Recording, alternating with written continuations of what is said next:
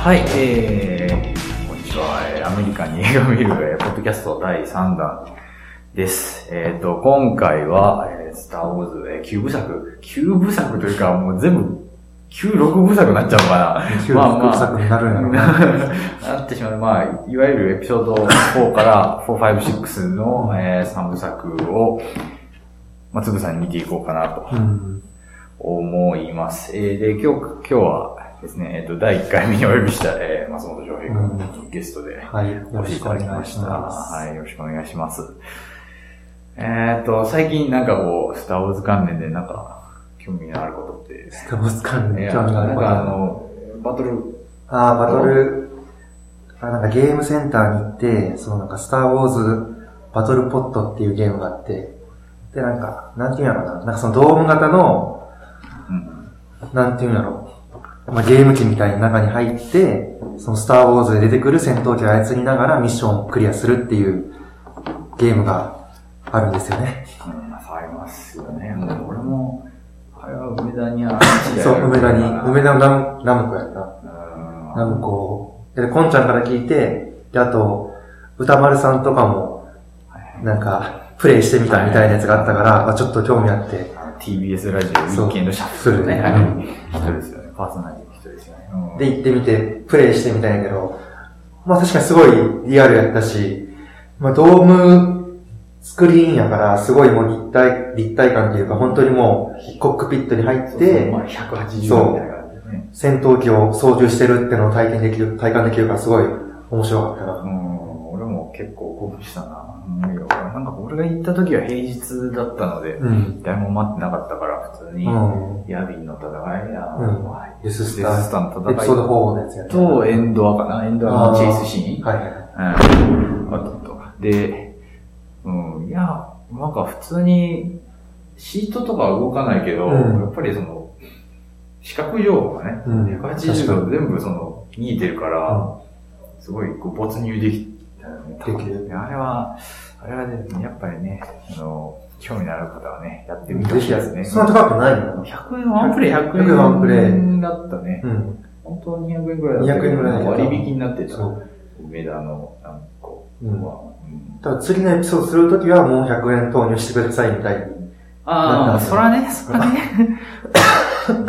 あんま俺らゲーセンわかんないから。もう久々に本当に2年ぶりぐらいに、何年ぶりだろうと思で、って。俺大阪のゲーセン行くのは本当に初めてぐらいの感じだな。ああ、ふ福井の。うん、地元おるときは結構、もう遊び場があんまないから、あ飲んだ後じゃあちょっとゲーセンとかボーリングしに行くみたいな感じで。あ、飲んだ後ゲーセン行くの？しんどいな。まあ1年とか2年とかもう今はないで全然。なそんなの。確かに。はい。ってな感じでね、やっぱり、えっ、と、まあスター・ウォーズのグッズとかね、すごい出回ってますし、最近だったらまあ本とかも、僕も一冊買ったんですけど、まあ結構ファンブックだとか、まあ新書だったり単行本で結構ね、うん。おさらいみたいなの書いてたりして、えっ、と、まあ、熱が高まってきてるってことですよね。で、公開が、えっ、と、18、12月金曜日18時半から、うん、チケット取ってないんだ。取ってないね。俺もう初日は無理だったね。うんうん気づいたら。で、あの、エキスポシティできたやんか。はいはい、はい。あそこの映画館の 4DX 4DX があって、で、友達はもう撮ったらしいんやけど、その 4DX のやつを。お俺もそれ聞いたら、ちょっと俺も撮れたらいいなと思って、その、ウェブ上のページ行ったけども、完売で、やっぱ3日間とも完売なんだーあな。18、19、20かなんかは。あ。俺も2回目で行くのはいいかなとは思うんだけど、うんなんかちょっとストーリーに集中できない気が確かにする。なんかめっちゃ、なんやろうな。あ、揺れたりするってことやろ。4D って違うの？えーっと、そう、それ 4DX3D な。そうちょ。っと別のよね。普通に 2D の画面だけど、その、えっ、と、映画の内容と連動して、えっ、あーと、シートが動いたり、なんかちょっと、水しぶ、水しぶきってなん。かそう、そそうだから、ユニバーサル・スタジオの、シュレックみたいなやつシュレックとか、ターミネーターとあか、ー。そういうやつだよね。4っておかしいけどね。うん。4次元だ時間じゃん。時間の軸がなんかこう、うん。可視化されてたら動けるみたいな、なんかインターステラーみたいな話になっちゃうんだけど。うん、でもそれでは関係ないやつが、3D プラスアルファなんかあるよっていうだけの。響きの問題やろ響きはかっこいいよね。うん。ってなわけで。えっ、と、やっぱり、えーまあそのエピソード7見るにあたっても、まあ旧部、旧三部作の、まあ、世界観を、まあ多分踏襲してるだろう。まあ予告編見ていってもですね、その飛行機だとか、うん兵隊だとかあは結まあその前のね、デザインを引き継いでる感じがするので、まあ今ここでね、えっ、と、まあスター・ウォーズ見たことない人のためにも、ちょっとおさらいというかね、内容をおさらいしようと思うんですけど、まあその上でね、えっ、と、まあ、どういう風にスター・ウォーズを見ていけばいいのかっていうか、その、まあ見方の提示みたいなのができればなと、まあ、思うんだけれども、まあ、スター・ウォーズってさ、スター・ウォーズ、うん。なんか話単純じゃん。なんか一文で要約したら、うその田舎出身の 青年が、い。つの間にかめっちゃ強いジェダイになって、うん。帝国軍倒しちゃうみたいな、はいはいはい。はいそれだけじゃん、結局。あ、お前選ばれし者やったんや、みたいな。頑張れよ、頑張れよ、つって、うん。言いながら出て、おー、頑張るわ、みたいな。うん。えーっと、まあ、C56、まあ、それは一部の要約なんだけど、もうちょっと詳しく言うと、えーっと、その、要は、まあ、銀河帝国っていう帝国があって、そこの皇帝っていうか、パルパティーンだよね。うんその皇帝が、まあ、恐怖政治を、まあ、その、えーっと、全銀河にうん。及してて、で、まあ、レイヤ姫っていうね、その、ある惑星の王女さんがいて、その人が結構リーダー格で、その反乱軍っていうのができていて、その帝国軍に、その、まあ、あの、反抗を起こしてるっていう感じで、まあ、戦い続けていて、で、4っていうのは、その、ね、レイヤー姫が、あの、なんか秘密のメッセージというか、その、帝国の要塞がデススターっていうこんななんか丸丸い人工惑星があって、それのビームがなんか惑星とか破壊したらものすごい強い、うん。強い要塞だから、で、それの設計図を手に入れた。うん。で、それを、その、R2D2 と C3PO っていう、まあ、ドロイドに託して、で、その、タトゥイーンっていううん。主人公が住んでる惑星に降り立つわけなんだけど、そこで、その、主人公、ルーク・スカイウォーカーと出会うっていうことなんですけど、まあ、彼は田舎者で、なんか自分が何者なのか全く知らなくてっていうところを、あの、近所のおじさん、うん弁護士さんっていう人に聞いてみたら、いや、君、君本当はジェダイだったんだよ。君のお父さんは 立派なジェダイだったんだよ。って言われて、え、ちょっと待って待ってって言って、はい、これがあの、お父さんが持ってたライトセーバーだよ。うんはい、みたいな。じゃあ君もジェダイになって頑張ろうみたいな話になって、で、そのドロイドね、R2D2 と C3PO が持ってたメッセージ、レイヤーからのメッセージっていうのは、その、ベンおじさん助けてくださいという。うん。まあ、オビワン助けてくれて、本当はその、まあオビワンもね、その、うん。ベアさん。えールークの、えーお父さんの、えー師匠。師匠。マスターだったっていうことが判明して、で、えっ、と、まあ、三つ色や、まあ、足がいるわけだからデススターに行くにも、ハンソロと、そのなんかす、なんかエンジンみたいなうん。チューバッカーと共に、その、同盟軍に加わって、まあ、デススターを破壊してっていう感じだよね。で、その間に、その、あの、ダース・ベイダーっていう宿敵がいるんですけど、ダース・ベイダーと、その、ベンおじさんっていうか、まあ、うん。オビワン・ケノービが戦って、オビワン・ケノービが負けちゃうっていう形で、消え、消えるんやけどな。そうそう、バシッと当たって、な、なに、なんでって。なんかようわからなかった、初めて聞きましたで、それがまあエピソード4じゃん。えー、まあ、よく頑張りました、ルークとデススター破壊したし、みたいなね。で、エピソード5だったら、まあ、帝国の逆襲っていうくらいだから、帝国が本当に逆襲し始めていて、4から5の間にも、結構劣勢になってくるんだよね、うん。反乱がだからシス、え、ホスか。うん。ホスっていうその、なんかもう、なんか北海道みたいな、北海道っていうか極寒の地に、惑星にで、えっと、まあ、そこの秘密基地もまあ破壊されちゃってどうしようっていうことになって、ルークはジェダイの修行をするために、まあダゴバっていう惑星に行って、そこにまあ、老子ヨーダっていう、出た。まあ、おじおじ。だいぶ呼ぶ呼ぶになってたけどな。800歳、900歳。そんくらいのジェダイの人に、まあ、教えてもらって、でもその訓練の途中で、レイヤーとかが危ないっていうのを、うん。フォースで感じ取ったから、えーっと、まあ、もう、戻って、うで、そこでダースベイダーと戦ったら、これはあの、本当に全部ネタバレですけど、まあ、それは言うときますけど、いや、もうこれネタバレ、いやもいやう、それを踏まえた上で、うんエピソード7見るってことやし。うん、だからダース・ベイダーの正体が実はその、父、ルークの父親だったと。うんアヤミオファーザーっていうのは、まあ、すごく、まあ、どこ、あらゆるところで、えっと、パロディスになってるんだけれども、それで、なんだこんだーっつって、あの、右腕、右腕かな？切り落とされて、落ちちゃって、うん。あー次どうしようっていうところ、なんか宙ぶらりの状態で終わってしまうのが帝国の逆襲。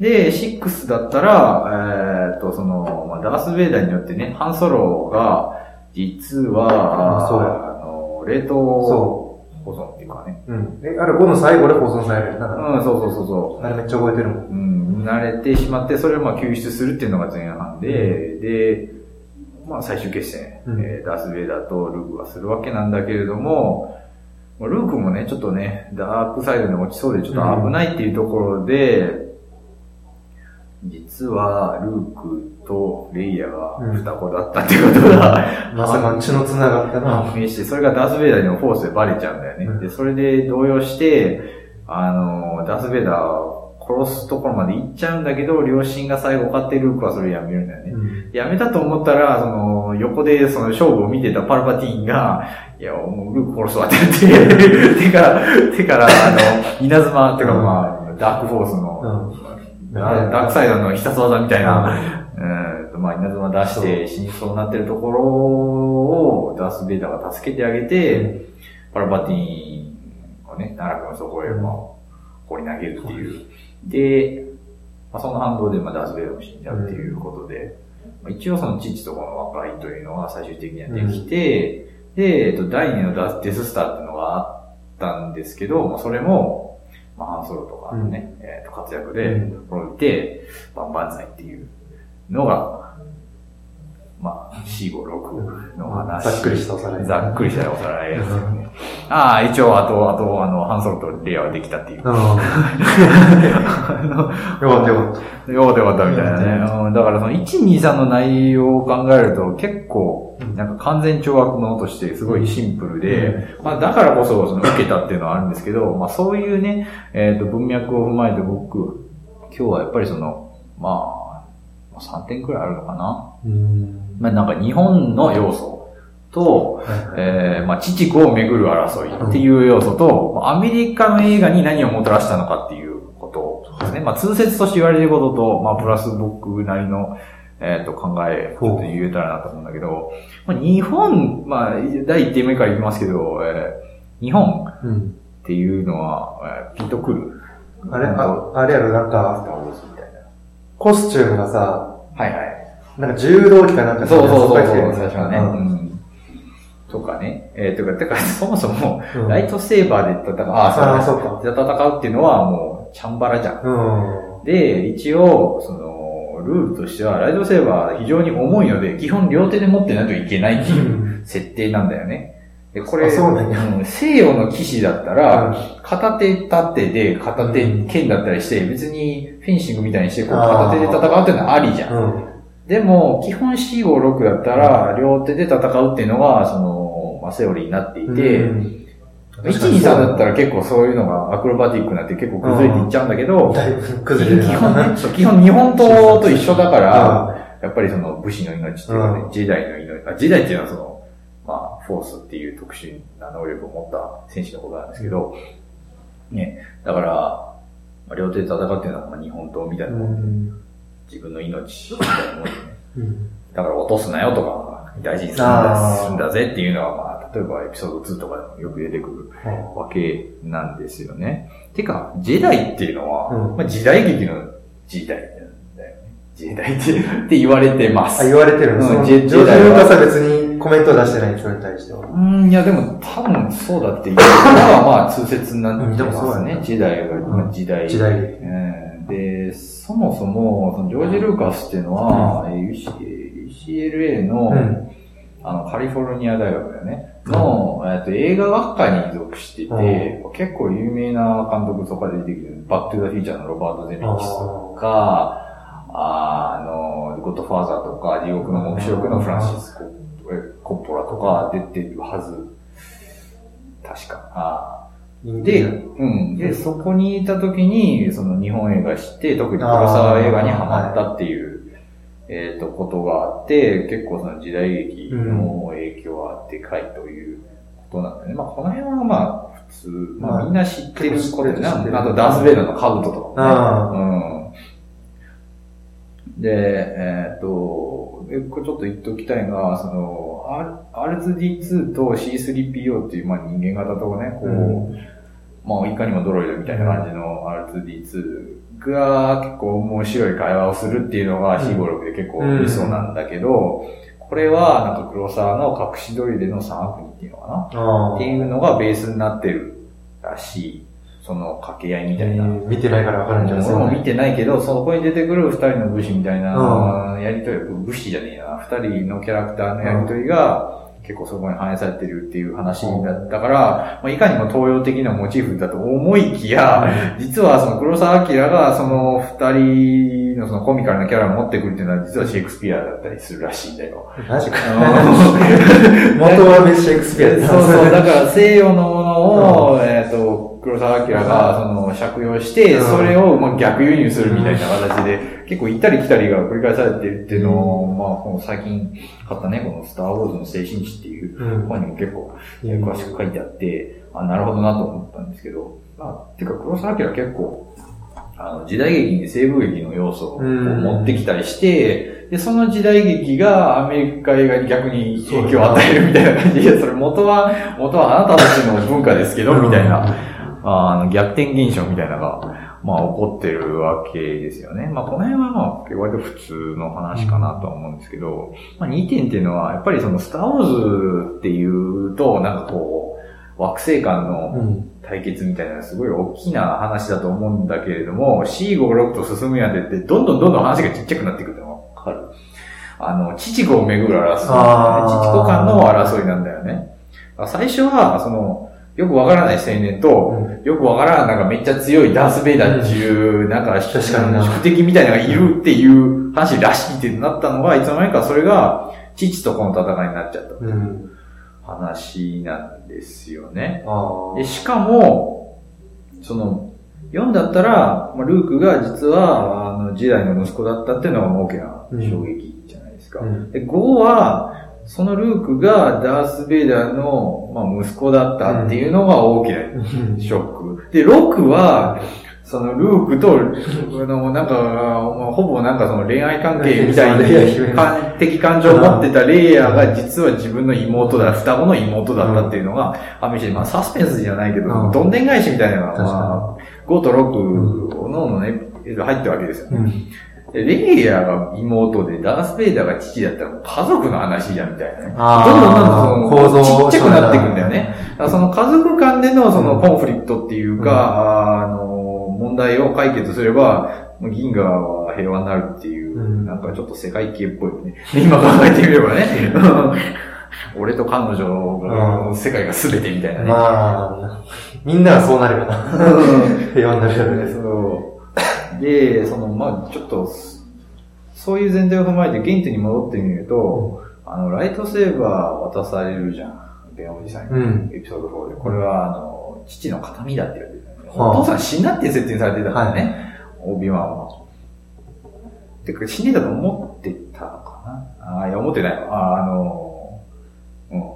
えっと、思ってなかったんだけど、うんまあ死んだことにしてたうんしてたあまりにもショッキングだから。うん。でも父親のものって言って渡されたライトセーバーは、どういったことに使われてたかというと、うんエピソード3見ればわかるんですけど、子供を残虐してるんですよね。ジェダイの子供もうん。皆殺しに。皆殺しにしてるっていう、だから、あの、あれは血を吸ったライトセーバーなんですよね。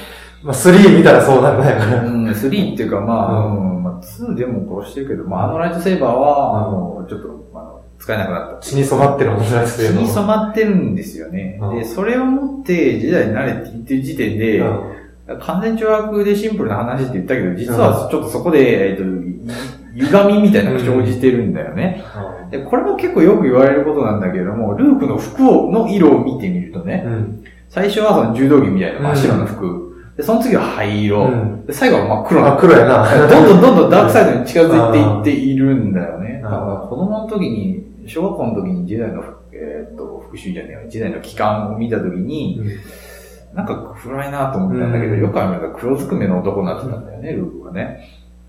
だから、あの、ルークっていうのは、その、ダース・ベイダーを倒さないといけないんだけど、ダース・ベイダーにもなっちゃいけないっていう葛藤があるわけですよね。象徴的なのは、その、帝国の逆襲の時に、まあ、その、ダゴバっていう沼、沼地の惑星に行って、トレーニングするわけなんだけれども、えーっと、その、自分のダークサイドみたいなのが、あの、具現化するようなところに入っていくわけじゃん。なんかね、そのエリアみたいな。うんそしたらダース・ベイダーにやって、うん戦って、勝ったと思ったら、そのダース・ベイダーの兜の中自分の顔が出てきたっていうシーンがあるじゃん。やっぱり自分、その、父親になっちゃうんじゃないかっていう、まあ、恐怖があるわけよね。だから、だから父になりかけてしまう子っていうその葛藤があったわけで。しかも、なんか倒せないしね。そのダースベイダー、お父ちゃんって分かっちゃったら、なんか確かに、うまいことそのライトサイド、ダークサイドの逆の方に。父親殺しは、うん、ちそう、父殺しの話なんだよね。これは、あの、全然僕オリジナルのアイディアじゃなくて、町山さんとかが、よく、まあ、通過儀礼、イニシエーションみたいな話で、よく取り上げてる。うん、まあ、これはあの、それまた別のやつ後書きなんだけど、う後書きだけ抜粋した、うん。これなんかあの、本があって、で、えー、まあ、父殺しの物語っていうのはなんどういう話かというと、まあ別に実際に殺す必要はなくて、えっ、と、お父さん、まあ、父なるものを、子は乗り越えないといけないよっていう話なんですよね。で、アメリカっていうもの自体が、あまあ、イギリスから勝ち取った、自由を享受するという国になっていて、まあ、つまり、アメリカがここで、まあ、その、ね、昔、そのアメリカを占領していたイギリスが父みたいな。だからもうすでに、まあ、父殺しから、あの、アメリカの歴史は始まったみたいな話がよく言われていて、で、えっ、と、まあ、スター・ウォーズも、その、まあ、父殺しの物語であるということで、まあ、これは実際に、えっ、と、まあ、子供、まあ、ルーカス、ジョージ・ルーカス監督ですよね。あーまあ、原画とか書いてる、まあ、クリエイターなわけなんですけど、彼のお父さんは結構、うん、なんか厳格な人で、で、ジョージ・ルーカスは結構病弱だったのとこ、その、いつもまあ弱みし、弱虫めと言ってなして、えっ、と、ルーカスにその、家を継げと、まあ、強制したわけで、ルーカスはすごいその、父親に逆らって映画の道へ進んだっていうところで、まあそれは結構もう、あの、重なってるわけですよね、ルークが。でも、ついでに言うと、ルークっていうのは、あの、ジョージ・ルーカスのルーカスから来てるという話がどうも有力なようです。うんっていうのが、まあ、検証されています。うん。まあ、ダース・ベイダーのベイダーはインベイダーのベイダーで、えっと、まあ、侵略者とかね。ダースは、あーまあデスとかね。そういうのとか絡んでるっていうことで、まあ、その、まあ、これは結構ね、その、神話的だと。まあ、その父殺しの話とかね、その、まあ、英雄物語だってよく言われます。えっと、キャンベルっていう、そういう、まあ、学者がいて、その人の本を結構参考にしたという話が言われています。ただ、ただ、その、父子の葛藤を考えると、実はジョージ・ルーカスはそういうアイデアが先にあって、まあ、枠組み提供のものとしてそういう神話を参考にしたっていう話であって、まあ、実は後付けなんだよね、あれは。キャンベルのその、英雄伝説はね。だからもうそもそも彼が憧れていた、その、なんか、あの、連続活劇っていうものが昔あって、その、要は、うんなんだろうな、ドラマとかテレビシリーズみたいなもんだね。え映画館である。うんちょっと短いのを、短いそのアドベンチャーものの映画を、その短期間でこう何度も何度もやるっていうところで、いつもその、ドキドキハラハラみたいなね、クリップハンガー、あクリフハンガーか。うん。うん。チューブラリン状態。次、まあ、主人公生き残るのは知ってるけど、次どうなんだろう、確かに。どうなるのかなっていうところで、次のバスみたいな、うん。そういう結構シンプルな、あの、話に結構感銘を受けててっていう話だから、まあ、まあ、神話云々っていうのは、実は、うん結構後付け的なところにあるっていうのは言われるうん。話らしいね。うん。で、まあ、父子の話で言うと、と、その、右手を切り落とすとか、うんまあ、右にかからか変わらず、その、手を切り落とすっていうモチーフがずっと出てくるわけですよね。えっ、と、まあ、エピソード5だったら、あの、ルーク、ね、あの、手切り落とされてるわけじゃないですか。で、6でも同じような形で、ルークがダース・ベイダーの腕切り落とすでしょ？まあ、い1、2、3でも、なんかもう、あの、結構ジャキジャキ腕は切り落とされてるんだけど、結構、その、なんなんだろうな、アメリカだったら、えっ、と、エピソード3以外は多分 PG リーティングって言って、えー、パレンタルガイダンスかな？だから、えっ、あーと、両親の同伴があれば、まあ、基本はまあ、何歳でもいいよ、みたいな。その上が PG13 っつって、はいその13歳未満だったら、その、本当にあの、えっ、と、保護者の同伴が必要です、みたいな。なんだけど、だから結構そんなにバイオレントじゃないっていうレーティングだったんだけど、結構腕は落ちるっていう。落ちるな、ほんまにボ。ンジャキジャキ、ジャキジャキ落ちる。まあ血が出ないからっていうことなんだろうけど、まあ首も飛ぶし、うんなんか結構ええぐいんじゃないかっていう。体も二つする。そう、体も二つそうそうそう。なんかね、まあ多分銃で撃つあーっつってなんか倒れるだけみたいな、うんそういうところで、なんかね、ありなのかなっていう感じなんですけど、まあ、だから1点はまあ、えっ、と、最初とまあ日本。で、2番目がまあ父子をめぐる争いっていう話で、まあ最後にちょっとお話ししておきたいのは、まあアメリカ映画にどういった影響を与えたかっていうことですよね。なんかちょっとご存知、まあこれも町山さんとかよく言ってるわけなんだけど、へ多分明日の玉結びとかで喋るんだけマジかど、ー なんかヒントとかないなんか。うーん、アメリカンニューシネマ？アメリカンニューシネマ？えタクシードライバーとか？うんうんうん。え、マジで？うんうん、あアメリカンニューシネマってあとないな。え、ロッキーは違うのあれは。ロッキーはね、スタあー・ウォーズの方だな、どっちかというと。あうん。あと、アメリカンニューシネマの映画は知らんな。どれアメリカンニューシネマがちょっと卒業とか俺たちの。まあ、うん、まあちょっとお話しすると、うん。えっと、その、60年代後半あたりから、そのアメリカンニューシネマっていう、まあ革新的な一連の映画がどんどん作られるようになったっていうって、まあそれは、えっ、と、まあヘイズコードっていう、まあ倫理コードみたいなのがあって、その、まあ悪役は絶対倒されないといけないとか、ベッドシーンは映しちゃダメとか、はい。あの汚い言葉言っちゃダメとか、そういういろんな規制があって、要はそのアメリカン映画っていうのがすごく、その、まあヘイズコードでまあなんとかやってたんだけれども、60年代とか来て、経営も苦しくなって、なおかつ、その、まあ出てくる映画もなんか子供騙しみたいなもんだっていうかね、ベトナム戦争とか始まって、そのドラマ化してんのに、うん。何そんな、なんか大きなミュージカルとかやってんだよ、みたいな。すごい現実と、おその、なんか映画の世界っていうのはすごい乖離が生じていて、あもうこれはダメだなっていう時に結構そのインディーじゃないけれども、その若手がボンボン出てきて、えっ、と、その、より自由に、そういう規律とかにとらわれない、その、カウンターカルチャー的な、うん。映画、まあ、ヒッピー、ヒッピー考えてもらえばいいんだろうけど、独創的なね、映画を作っていったってわけなんですけど、まあ、例を挙げるとすると、ダスティン・ホフマンが出てた卒業とかね、ああれはもう親の敷いたレールにわざとから外れて、まあ、もうすごいことするっていう話だし、俺たちに遊ばないも、まああれはね、うんなんかデリンジャーっ実在のね、あの暴れ回った、うん。えー犯罪者を扱った映画だし、まああとはイージー、まあこれは象徴的だけど、イージーライダーとかね、まさしくヒッピーが、その西へ西へと、うん。西かな？西西へと向かうっていううん。話で、まあそういったえー流れがあったっていうことなんですよね。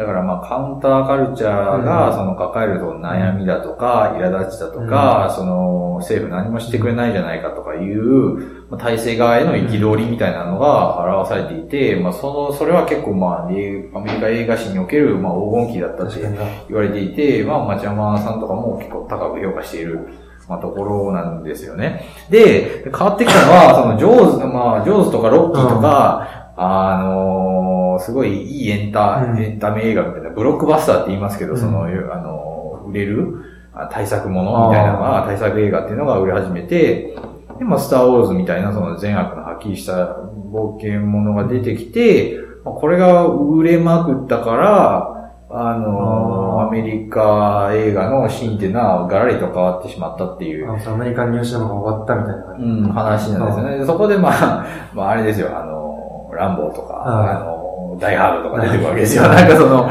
どんどんちゃそうる。そう、敵と味方がすごくはっきりしていて、あの、ワンラインっていうか一行でなんか全部言えちゃうみたいな話ができていったっていうのが、まあよく、うんまあ言われることです、映画史的にね。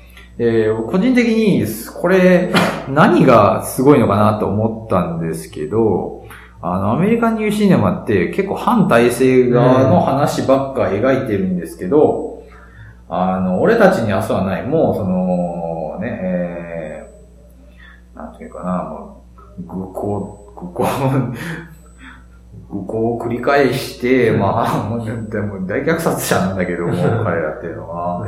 もう彼らも結局最終的にはその警察に、まあ、蜂の巣にされて死ぬっていうのでエンディングですし、まあ、イージーライダーもね、そのヒッピーが、その、まあ、西へ西へとバイクだけで行くっていう話なんだけども、あの、最後は、その南部のトラック乗ってるおっちゃんにうん、ショットガンで、こいつチャラチャラしてんなっつって撃たれた。マジで撃たれて死ぬっていう話。マジか。うん。そうだ、いいジル話だったり、まあ卒業もね、なんかあの、結構ハッピーエンドとして捉えられてるところあるけど、俺たち先どうしたらいいんだろうっていう不安がうん。顔から、ラストシーンの顔から読み取れたりしていて、まあこれは500日のサマーとかで出てきますけど、実は、反体制側でありながら、体制側に一回も勝ってないんだよね。うん。はその、あの、反体制側的な思想を持った人間が作った映画なんだけれども、うん実際にその、まあ、ベトナム戦争とかね、そういう、その、反体制の態度を示しても、あの、すうまく物事がいかなかったっていう、そのなんかこう、閉塞感みたいなのを表しているがゆえに、そういった感じなんですよ。まあさっき言ったけど、タクシードライバーもそうだよね。結局、あの、トラビスのね、あの、殺人 い。を犯すっていうの動かして、なんかどうにかなって、でも、まあやっぱり狂気のまま、狂うん狂人のままっていう感じを暗示させるエンディングで、まあかなり暗いですよね。だから、大して倒したことなかったんだよ。そのアメリカニューシネいっぱいやってきたけど。結局抵抗はするけど、最終的には負ける。負けるっていうと、だから、そういう意味では絶望的な映画なんだよな。ある意味保守的かもしれないけど、暗いもん。うん。で、で、これを考えてみると、大勢倒しちゃった映画なんですよね。初めて。わかる？その、スターウォーズ、帝国っていうのは、まあ、体制側じゃん、明らかにね。それを、反乱軍だよ。英語だとレベルとか言うけど、うん反乱軍、それもヒヒッピーっていうか、カウンターカルチャー側の人間の総称じゃないあの。で、反乱軍が向いたも簡単に倒しちゃった。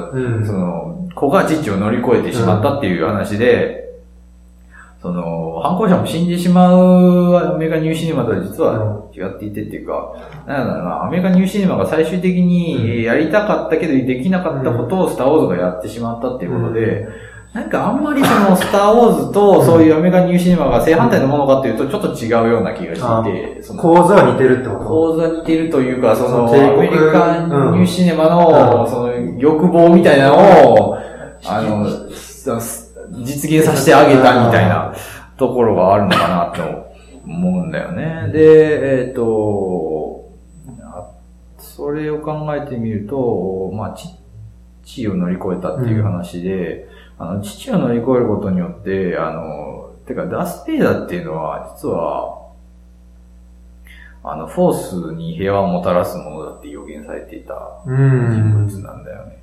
で、彼が死んでしまったんだけれども、えー、まあ、子が父を乗り越えることによって、まあ、フォースに平和をもたらされたっていうことだよね。だから、子が父に働いて、うん。父が、うん。その、ラスボスみたいなね、ん。パルパティーンを殺したから、フォースに平和がもたらされたっていうことで、まあ、共同プレイみたいになったんだよね。だから、まあ、一種、まあ、最終的には和解みたいな形になって、まあ、反乱軍が、まあ、反乱に成功するっていう、うんまあ、話になってたんだよね。うん、ってな感じだな。うん、で、まあ、エピソード7がね、そこからどうなるのかってちょっとわかんないけれど。で、30年後やね、確か。エピソードそうそう6から30年後の世界ってことやから。そうそうそう。ああ、で、これちょっと言い忘れてたんだけど、まあ補足的に言うと、反乱軍っていうのは、あー多様性うん。の集まりなんですよね。うん。だからつまり、えっ、と、まあ、リーダーに女性もいるし、うん。まあ、白人もいれば、その、ラルフ、うん。あの、ハンソロのね、はいあの、悪友とかも、はい。まあ、優勝そうじゃないですか。ほんで、あの、わけのわからんエイリアンとかね、うん。人間に見えない、やっぱ人間じゃないんだけど、まあ宇宙人みたいなのがいっぱいいうん。るっていうところに対して、帝国軍っていうのはもう全員白人そうや男性な。しかも、ストーントルーパーは、うんクローン。だからもう、均一的というか、もう、あのアメリカに単一的というか、なんか多様性が全くない。いや、ワスプ中心主義やろ。ワスプそうそうそうそう。ワスプ中心主義の集まり。まあ実はダース・ベイダーの声やってる人黒人だったりすそうるなんだけど。マジか。フィールド・ドリミスにね、あの、出てくるんですね。見て黒人とか出てくるんだけど、実は黒人だったりする。まあ、それは置いといて、だから完全にまあ白人的社会なんだよね。で、それを、まあ、確かにマイノリティとか混ざってる。まあ、ちょっと頑張れベアーズっぽいっちゃっぽいんだけど。で、それが、まあどうもエピソード7を見てる限りだったら、時代っていうか、その主人公っぽい女性、うん。時代女性になってるし、トーントルーパーどうも黒人らしいみたいな話にもなってるし、結構その、なんだろうな、時代背景を、あ忠実に再現してるのかなってのは、ちょっと思うよね。そう。その多様性っていう話したんだけど、うでも最終的に勝利をもたらしてくれるのあ。は、うん。白人男性なんだよね。まあ、まあまあ、まあ、それは俺別にもう仕方ない仕方ないっていうな。うんうんで、それを多分、それすら、エピソード7はちょっとひっくり返そうとしてるかもしれない。マジで JJ そんなことするのいや、もうなんか、JJ ブラムズ。もういや、ま面白いけどな、それは。あ、うん。まあでもデススターね、倒したのはね、ハンソロじゃなかったしね。のデススター。あれってあれだったっけ？覚えてね。言いましたよね。2年前ぐらいも見たな。うんっていうような感じで、まあ、まとめるとですね、アメリカ映画っていうシーンをどう書いたのかっていうことと、まあ、父子を巡る争い、あるいはその日本製みたいなところで、まあ、スターウォーズ見てたら面白いんじゃないかなと思います。うんはい。いや、楽しみやけどな。ただね、だからジョージ・ルーカスが映画見て、私が思ってた映画と全然違うでもそれ、それ聞いてめっちゃ心配だったけど、ででもよかったよ、みたいな。でもよかったよって教えてもらうよ。ちょっと心配やけどな。私の思ってた映画と全然違うって。まあ僕もその前情報ほとんど知らないから、ネタバレはでき、しようがないから言うけれども、エピソード1のファントムメナスさ、うん。一番評価悪かったりするじゃん、今。うん。結構がっかりした人多かったのかなと思うんだけどね、リアルタイムで見た人。ああ。俺、だって。俺でも俺小学校の時に見たからさ、あなんかあんまりその、映画批評するような能力とかも全然ないし。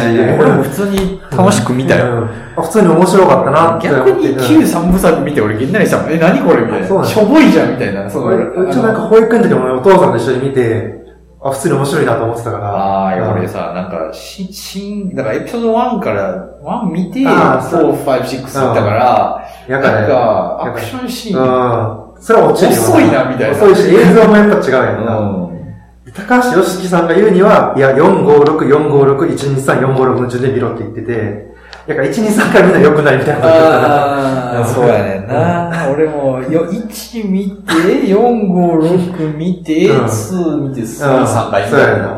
3、3回。マジで？いや、その時アメリカに初めて行った年で、なんか、まあ、親父も行くじゃん、みたいな感じで、一回行って、うん。まあ何言ってるかわかんない。確かにな、そのいきいきなり。な、字幕もないししかも夏休みだったから時間もある。うん。で映画見る、その、まあ、え映画料金もすごい安い、コマーシャル料金安いから、もう一回行くかっつって、うん。でもう一回行って、みたいな。メンバーちょこちょこ変わってるけど、うん。親父と俺は全部一緒みたいな。あ。親父は4回見たはずだから。お父さんも映映画結構好きなの？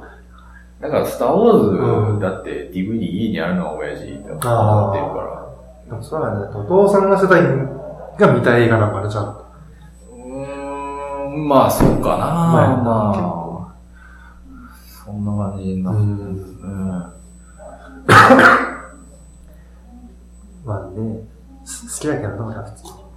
まあ、ワン、ツー、スリーは、結構政治的なやりとりもね、うん。多いよね。俺も多分、あの、旧、あの、新三部作についてあの、あの、わざわざ喋らないと思うから、うん。ちょっと言うけど、ん。ああ、いや、だって、あれは、なんだろうな、その、もうこの、精神、あの、この、さっき紹介した本にも書いてあることなんだけど、うん。やっぱりその、9.11はいはいはいの思い影みたいなのは、あマジ出てる。全然考えずに見とっただから、エピソード3、これ見、まあ見てない人はちょっとあれかもしれないけれども、そのエピソード3とかだったら、その、緊急事態が発生したから、うん。あニートさんか、あの、パルパティーンに、その、あの、緊急権限をやって、ああ、の、ブッシュ、ブッシュ的な。そうそうそう、共和国、そう、あの、共和国、あの時、その時はまだ共和国だったんだよね。うん。それはね、うん。まだ味方側だったんだけど、うん。その敵がいるっていうことで、あの、軍隊とかも整備して、クローントルーパーとかも用意して、あの、軍事強化しようっていうことになって、あ、もう、